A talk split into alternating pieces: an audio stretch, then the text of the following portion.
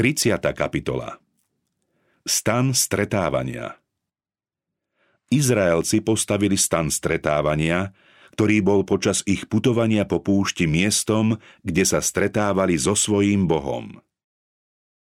Keď bol Mojžiš na vrchu, dostal od Boha príkaz. Nech mi postavia svetiňu a budem bývať uprostred nich. Okrem toho dostal aj pokyny na výstavbu tohto svetostánku – Svojím odpadlíctvom sa Izraelci pripravili o požehnanie Božej prítomnosti a znemožnili tým aj rýchlu výstavbu svetostánku pre hospodina. Keď ich Boh znova prijal na milosť, veľký vodca začal plniť tento Boží príkaz. Boh sám si pri stavbe svetostánku vybral mužov obzvlášť múdrych a zručných – on sám dal Mojžišovi plán tejto stavby s podrobnými údajmi o jeho veľkosti a tvare, o materiáli, ktorý treba použiť i o každom kuse zariadenia, ktoré bude k svetostánku patriť. Svetiňa zhotovená ľudskou rukou mala byť podobou nebeských vecí – zdrobnenou napodobeninou nebeského chrámu, v ktorom Kristus, náš veľkňaz, koná príhovornú službu v záujme hriešnikov, keď predtým obetoval za nich svoj život. Hospodin ukázal Mojžišovi na vrchu nebeskú svetiňu a prikázal mu, aby všetko urobil podľa zjaveného vzoru. Všetky tieto pokyny Mojžiš starostlivo zaznamenal a oznámil ich predstaviteľom ľudu. Na stavbu svetostánku bola nutná rozsiahla a nákladná príprava. Bolo treba obstarať množstvo najdrahšieho a najvzácnejšieho materiálu. Hospodin však prijíma len dobrovoľné obete. Mojžiš opakoval zhromaždenému ľudu Boží príkaz. Pozdvihované dávky vyberte pre mňa od každého, kto chce dobrovoľne dať. Základným predpokladom pri výstavbe svetostánku najvyššiemu bola oddanosť Bohu a ochota obetovať. Všetok ľud vyslovil jednomyselný súhlas. Potom prišiel každý, koho tiahlo srdce a koho viedol ochotný duch. Prinášali hospodinovi dávky na práce, na svetostánku, na všetku jeho službu a na posvetné rúcha – potom prichádzali mužovia i ženy, každý ochotného srdca a prinášali sponky, náušnice, pečatné prstene a náramky, všetky druhy zlatých predmetov a každý obetoval hospodinovi dávku zo zlata. Každý, kto mal pri sebe modrý a červený purpur, karmazín, jemný ľan a koziu srst, baranie kože sfarbené do červena a jazvečie kože, priniesol to. Každý, kto prinášal dávky, striebro a meď, prinášal to ako dávku hospodinovi a každý, kto mal akáciové drevo pri sebe na rozličné práce a služby, doniesol ho. Každá schopná žena priadla vlastnými rukami a čo napriadla, doniesla – modrý a červený purpur, karmazín a jemný ľan. Všetky ženy, ktoré srdce viedlo k zručnosti, spriadali koziu srst. Kniežatá donášali onyxové kamene a drahokamy na vykladanie efódu a náprsníka, balzam a olej na svietenie i olej na pomazanie a voňavé kadidlo. Starí i mladí, muži, ženy i deti prinášali dary a obete ešte aj počas výstavby svetostánku.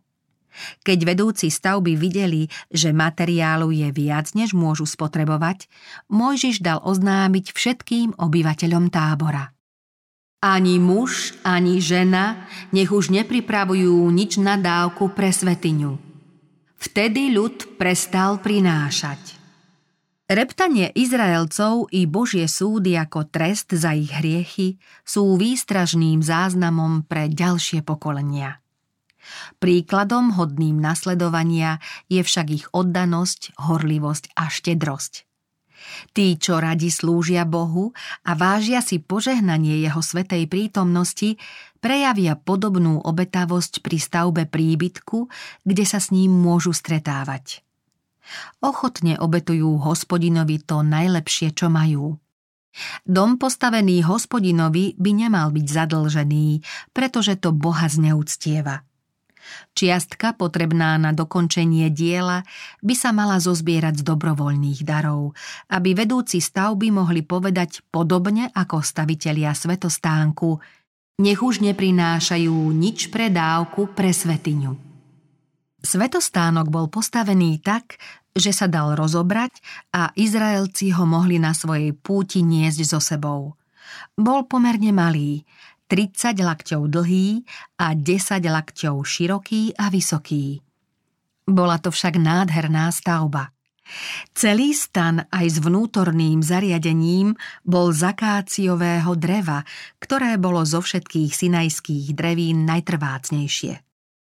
Steny boli z kolmých dosák na strieborných podstavcoch pospájané stĺpikmi a sponami. Všetko bolo dôkladne pozlátené a celá stavba vyzerala ako zo samého zlata. Strechu tvorili štyri prikryvky. Najspodnejšia bola zo súkaného ľanu, modrého a červeného purpuru, z karmazínu s cherubínmi. Mali ich urobiť ako tkáčské umelecké dielo. Ostatné tri prikryvky boli z kozej srsti, z červeno farbených baraních koží a z koží jazvečích. Opony boli urobené tak, že stánok bezpečne chránili. Svetostánok mal dve časti. Svetiňu a veľ svetiňu oddelené vzácnou a skvostnou oponou, vysiacou na drevených, pozlátených stĺpoch. Podobná opona uzatvárala vchod do prvého oddelenia. Tieto opony spolu s vnútornou prikrývkou vytvárali súlad tých najkrajších farieb – belasej, purpurovej a šarlátovej. K nádhernej výzdobe svetostánku patrili aj do závesov umelecky vodkaný zlatý a strieborný cheruby, predstavujúci anielov, ktorí slúžia v nebeskom svetostánku i Božiemu ľudu na zemi. Okolo svetostánku bola predsieň. Tak sa nazýval otvorený priestor ohradený závesmi či oponami zemného plátna, ktoré vyseli na medených stĺpoch. Vchod do predsiene bol na východnej strane a zastierali ho umelecky zhotovené závesy z drahocenného materiálu, aj keď neboli také nádherné ako tie vo svetini. Závesy predsiene siahali len do polovice výšky stien svetine, takže ľud mohol zvonka zreteľne vidieť celú stavbu. Hneď pri vchode do predsiene stál medený oltár na spaľované obete – na ňom sa spaľovali i všetky zápalné obete prinášané hospodinovi. Rohy oltára sa kropili s miernou krvou.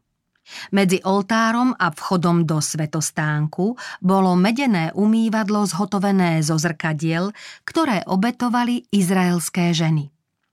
V umývadle si budú kňazi umývať ruky a nohy, kedykoľvek vstúpia do svetine alebo prídu k oltáru a budú obetovať hospodinovi spaľované obete. V prvom oddelení svetostánku vo svetini bol stôl na posvetné predkladné chleby, stál na severnej strane. Bol ozdobne vyložený a potiahnutý rídzim zlatom – na tento stôl položili kňazi každú sobotu 12 chlebov do dvoch stĺpcov a posypali ich kadidlom. Tieto chleby sa pokladali za posvetné a kňazi ich potom museli zjesť. Na južnej strane stál sedemramenný svietnik so siedmimi lampami. Jeho ramená boli vyzdobené umelecky vypracovanými rytinami kvetov podobných ľaliám. Celý svietnik bol zhotovený z jediného kusa zlata.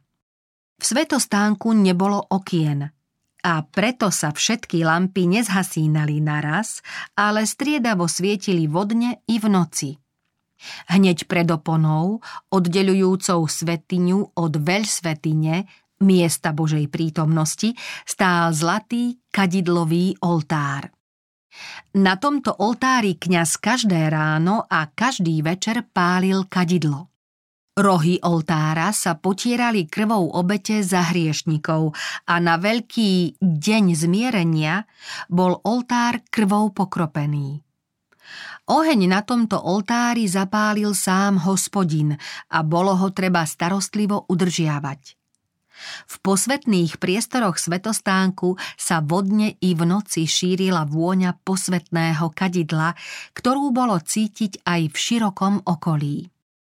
Za vnútornou oponou bola veľ svetiňa. Svetiňa svetých ako spojovací článok medzi nebom a zemou. Tam sa symbolicky konal obrad zmierenia a kňazského príhovoru za ľud. V tomto oddelení bola truhla zmluvy z akáciového dreva, zvonku i znútra potiahnutá zlatom, okolo ktorej bola zlatá obruba. Slúžila ako schránka na uloženie kamenných dosák, na ktoré sám Boh napísal 10 prikázaní. Preto sa nazývala aj truhlou Božieho zákona alebo truhlou zmluvy, pretože týchto 10 prikázaní bolo základom zmluvy medzi Bohom a Izraelcami. Vrchnák posvetnej truhly zmluvy, nazývaný zľutovnica, bol vyrobený z jedného kusa zlata a po oboch stranách boli na ňom zlatí cheruby. Každý z nich mal jedno krídlo rozpeté nahor a jedným si zakrýval telo na znamenie úcty a pokory. Tváre mali obrátené k sebe s úctivým pohľadom na truhlu zmluvy. Tým bola zvýraznená úcta nebešťanov k Božiemu zákonu, ako aj ich záujem o plán vykúpenia. Boh nad vrchnákom zjavoval svoju prítomnosť a medzi cherubínmi prejavoval svoju vôľu. Veľkňazovi občas oznamoval Božie posolstvo aj hlas z oblaku. Inokedy svetlo osvietilo aniela po pravej strane na znamenie súhlasu alebo prijatia – Inokedy spočinul tieň alebo mrak na anielovi po ľavej strane, čo znamenalo nesúhlas alebo odmietnutie. Boží zákon uložený v truhle zmluvy bol slávnym zákonníkom spravodlivosti a práva. Tento zákon vynášal rozsudok smrti nad hriešnikom. Nad zákonom však bola zľutovnica, nad ktorou sa zjavovala Božia prítomnosť a z ktorej kajúcemu a po zmierení túžiacemu hriešnikovi prichádzalo odpustenie. Podobne aj v Kristovom spásnom diele, znázornenom službou v svetostánku, milosť a vernosť sa stretnú, spravodlivosť a pokoj sa polúbia. Nie to slov na vystihnutie krásy vo vnútri svetostánku – pozlátené steny, ktoré odzrkadľovali svetlo zlatého svietnika, lesklé farby bohato zdobených opôn s vodkanými žiariacimi anielmi, stôl a kadidlový oltár, všetko sa jagalo zlatom. Za druhou oponou bola posvetná truhla zmluvy s jej tajúplnými cherubmi a nad tým posvetný oblak, viditeľné zjavenie hospodinovej prítomnosti.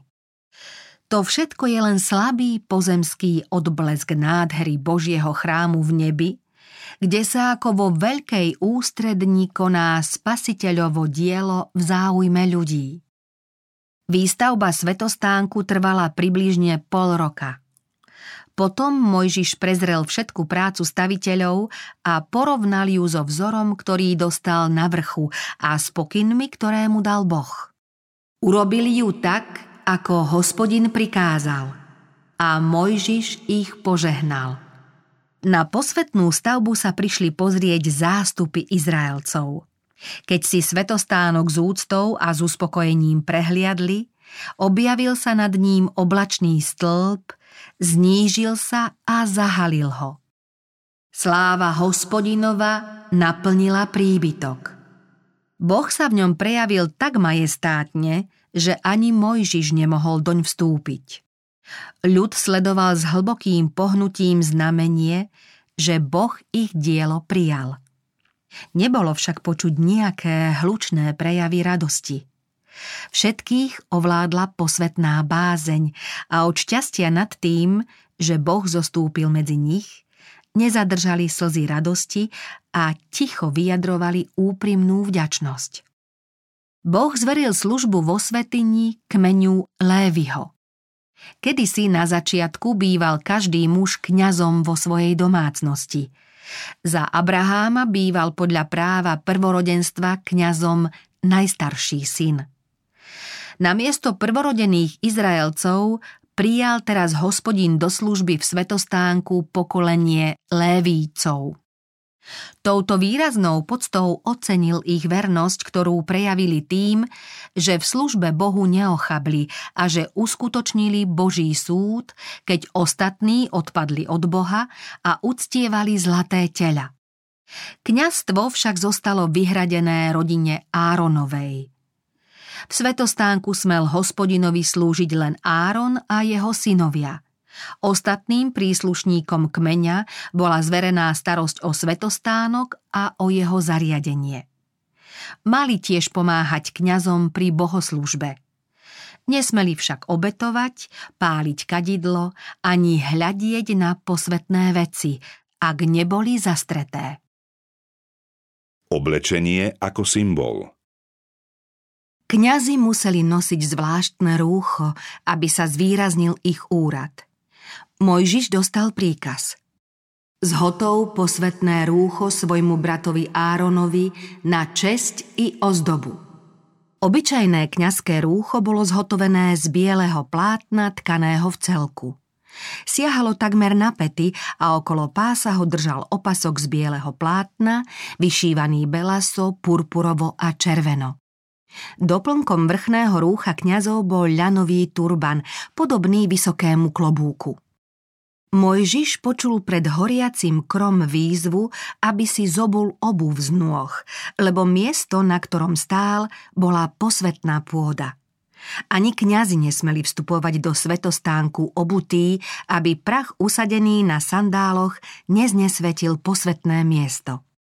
Pred vstupom do svetostánku museli nechať obuv v predsieni a skôr ako v Božom príbytku alebo pri obetnom oltári začali konať službu, museli si umyť ruky i nohy. Tým si stále pripomínali, že pri vstupe do Božej prítomnosti musia byť dôkladne čistí. Veľkňaz mal umelecky zhotovený odev z drahej látky, čo zodpovedalo jeho vznešenému postaveniu. Na ľanovom rúchu obyčajného kňaza nosil veľkňaz modrý plášť tkaný v celku, ktorý bol na podolku striedavo lemovaný zlatými zvončekmi a granátovými jablkami z modrého a červeného purpuru a z karmazínu. Na ňom nosil efód, náramenník, kratšie rúcho zlatej, belasej, purpurovej, karmazínovej a bielej farby, prepásané umelecky zhotoveným opaskom tých istých farieb. Efód bol bez rukávov a na oboch horných okrajoch mal vsadené dva onyxové drahokamy, do ktorých boli vyrité mená dvanástich izraelských kmeňov. Veľkňaz nosil na efóde náprstník, najposvetnejšiu časť kňazského oblečenia. Bol zhotovený z tej istej látky ako efód. Táto ozdoba štvorcového tvaru vysela na belasej šnúre so zlatými krúžkami a spočívala kňazovi na prsiach. Náprsník vyplňali rôzne drahé kamene, podobné tým, čo tvoria základ Božieho mesta – v obrube bolo 12 kameňov, zasadených do zlata a uložených v štyroch radoch. Aj na nich boli vyrité mená 12 kmeňov, ako v drahokamoch náramenníka. Hospodinov príkaz znel – tak nech Áron nosí mená Izraelcov na náprstníku pre súdne výroky na svojom srdci, ako stálu pripomienku pred hospodinom. Podobne aj náš najvyšší kňaz Kristus, ktorý svojmu otcovi ponúka vlastnú krv za hriešnika, nesie na svojom srdci meno každého kajúceho a veriaceho človeka. Žalmista hovorí Ja som úbohý a chudobný, ale pán myslí na mňa. Vpravo i vľavo od náprsníka boli dva veľké kamene neobyčajného lesku. Nazývali sa Urím a Tumím. Pomocou nich hospodin prostredníctvom veľkňaza oznamoval svoju vôľu. Keď malo niečom rozhodnúť sám hospodin, vtedy svetelný kruh na pravom kameni bol znamením súhlasu alebo schválenia. Ak bol kameň vľavo zatienený, bol to znak nesúhlasu alebo odmietnutia. Veľkňaz nosil na hlave biely plátený turban, na ktorom bol belasou stuhou pripevnený zlatý posvetný diadém s nápisom Svetý hospodinovi. Všetko, čo súviselo s oblečením a správaním veľkňaza, malo prítomným pripomínať Božiu svetosť, posvetnosť bohoslužby a čistotu, ktorá sa vyžaduje od všetkých, čo prichádzajú do Božej prítomnosti.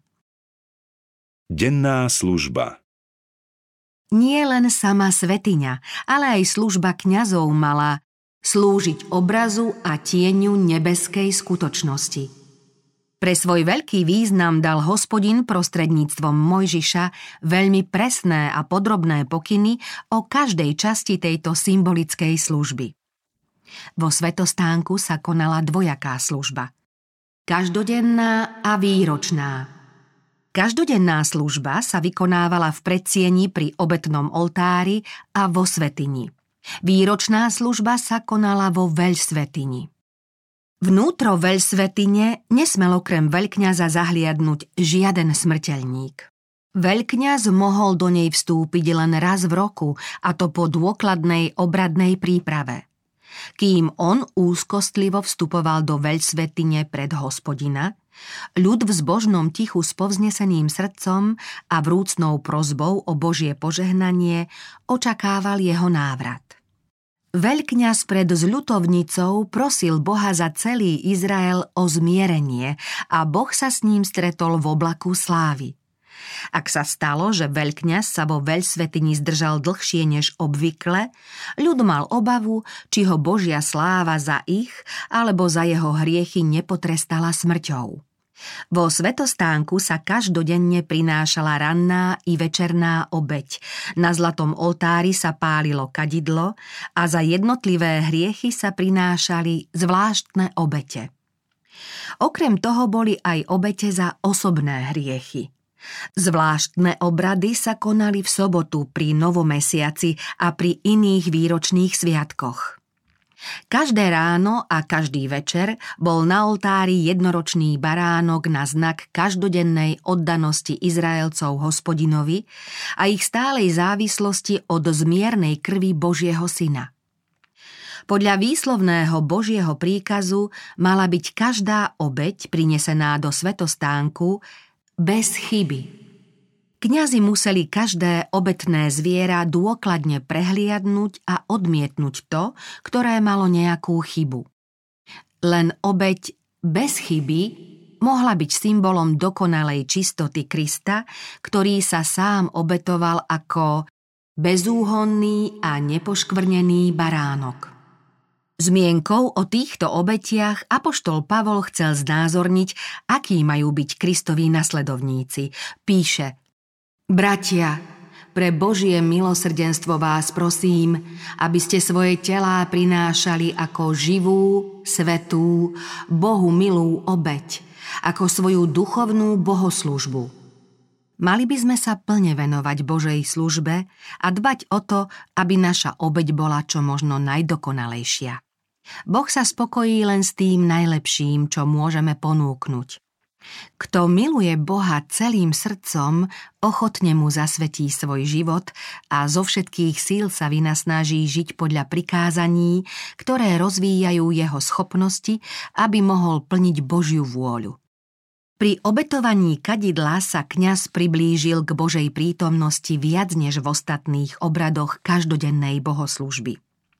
Keďže vnútorná opona svetostánku nesiahala až k stropu stavby, Božiu slávu, ktorá sa zjavovala nad zľutovnicou, bolo možno čiastočne vidieť z prvého oddelenia svetostánku. Keď kňaz obetoval hospodinovi kadidlo, hľadel smerom k truhle zmluvy. Keď sa dym kadidla vzniesol, Božia sláva zostúpila na zľutovnicu a naplnila veľsvetiňu. Božia prítomnosť často naplnila obe oddelenia tak, že kňaz musel cúvnuť až k vstupnej opone svetostánku. Kňaz popri tomto symbolickom obrade hľadel vierou na zľutovnicu, ktorú však nemohol vidieť. Podobne sa má aj dnešný Boží ľud v svojich modlitbách utiekať ku Kristovi, svojmu veľkňazovi, ktorý sa v nebeskom svetostánku prihovára za nás, aj keď ho nevidíme.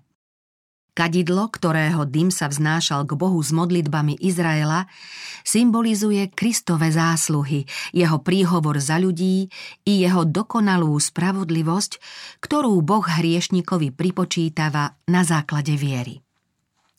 Boh len na jej základe môže prijať bohoslužbu hriešnikov. Pred oponou veľsvetine stál kadidlový oltár ustavičného príhovoru – pred svetiňou bol oltár stálej možnosti zmierenia. Izraelci sa mohli priblížiť k Bohu prostredníctvom krvi a kadidlovej vône. Tieto symboly znázorňovali jediného prostredníka, skrze ktorého sa hriešnici môžu priblížiť k hospodinovi a len jeho prostredníctvom môže kajúcný hriešnik dosiahnuť milosť a spásu. Keď kňazi prišli ráno alebo večer do svetine a pálili kadidlo, bola už pripravená denná obeď, ktorá sa mala obetovať na oltári v predsieni svetostánku.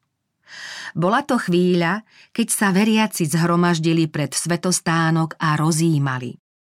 Skôr ako prostredníctvom kňaza a jeho bohoslúžby prišli do Božej prítomnosti, spytovali si svedomie a vyznávali svoje hriechy.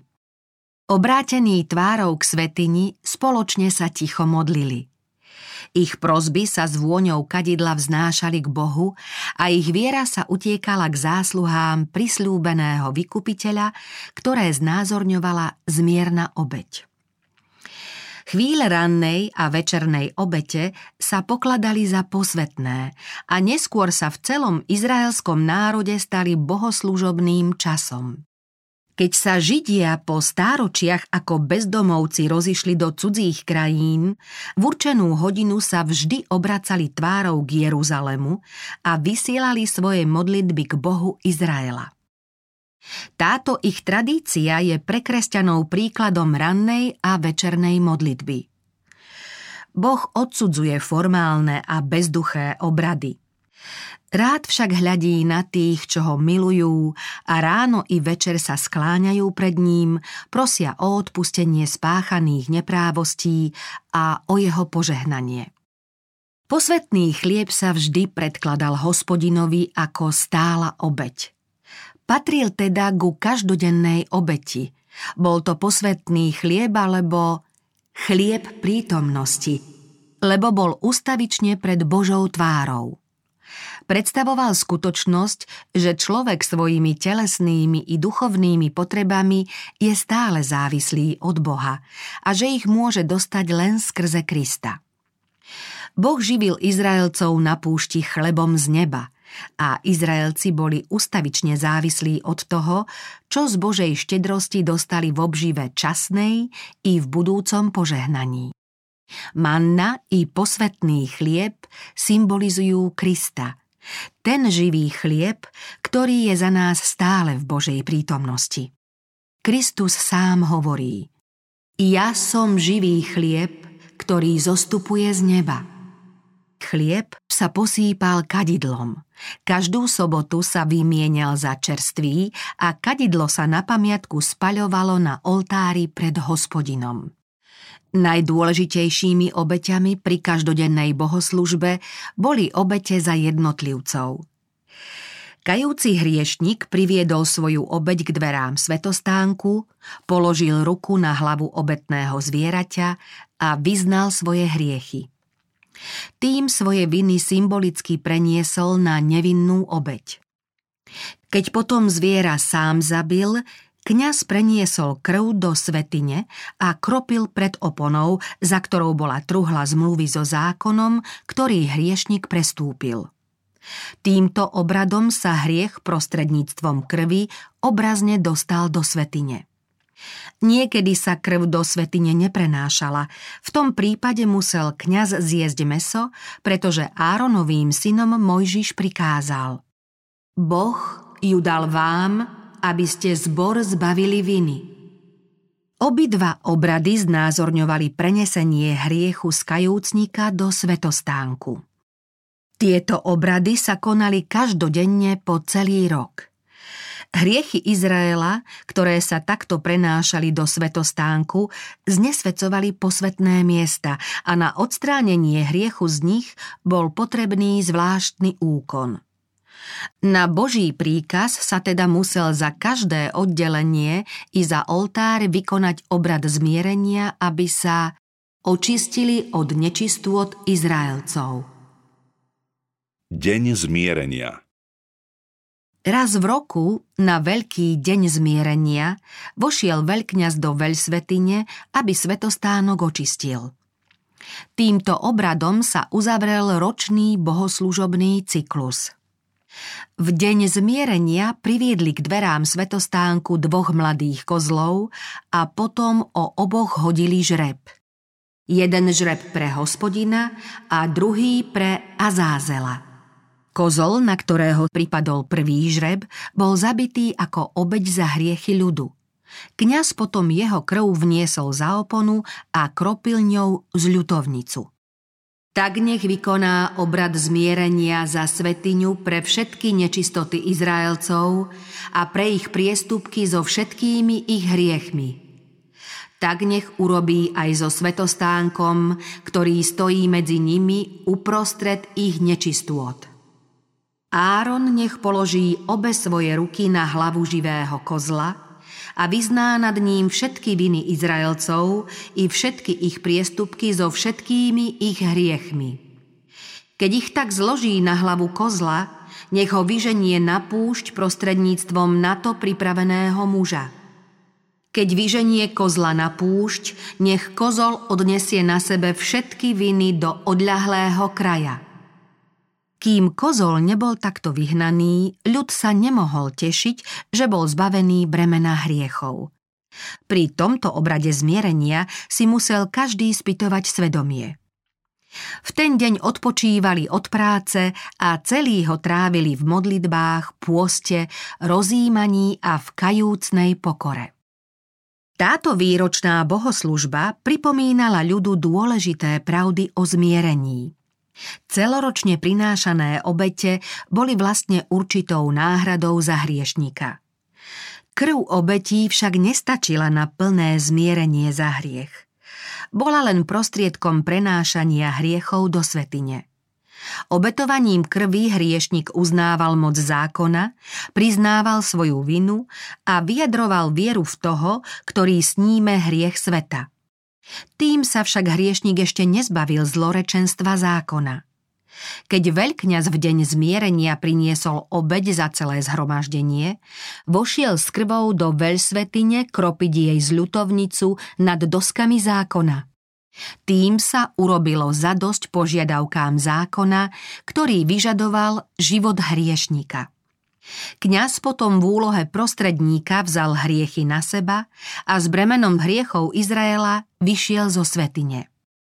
Pri vchode do svetostánku položil ruky na kozla a vyznal nad ním všetky viny Izraelcov i všetky ich priestupky so všetkými ich hriechmi. A symbolicky ich položil na hlavu kozla. Len keď tohto kozla vyhnali, mohli byť všetci zbavení svojich hriechov. Taká bola služba, ktorú konali podľa obrazu a tieňa nebeskej skutočnosti.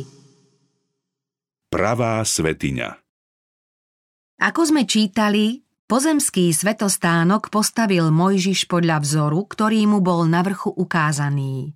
Bol podobenstvom pre terajší čas, podľa ktorého sa prinášajú dary a obete. Obe časti svetostánku boli podoby nebeských vecí.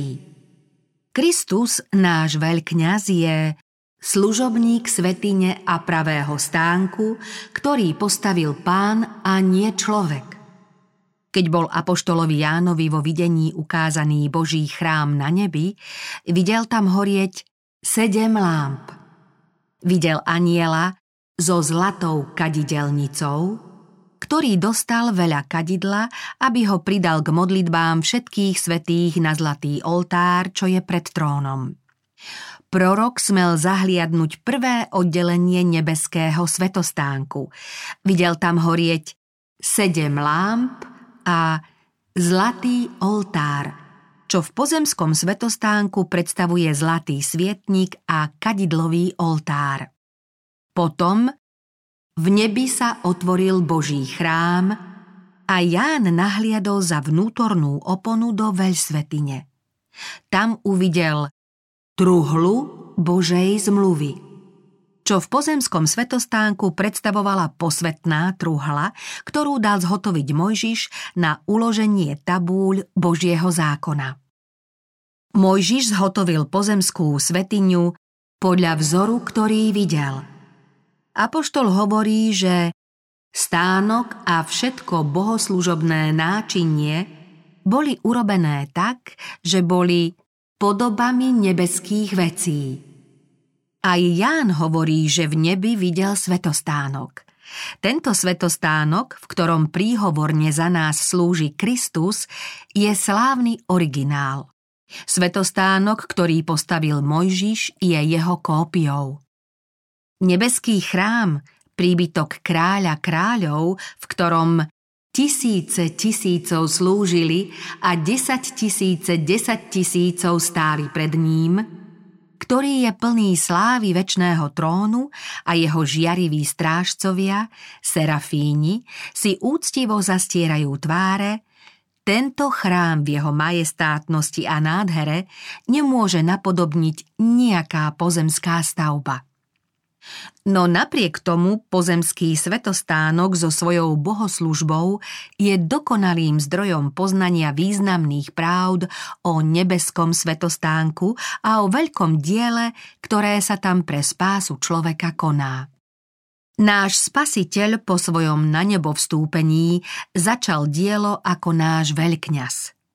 Apoštol hovorí – Kristus totiž nevošiel do svetine zhotovenej rukou, ktorá je len predobrazom pravej, ale do samého neba, aby sa teraz za nás ukázal pred Božou tvárou.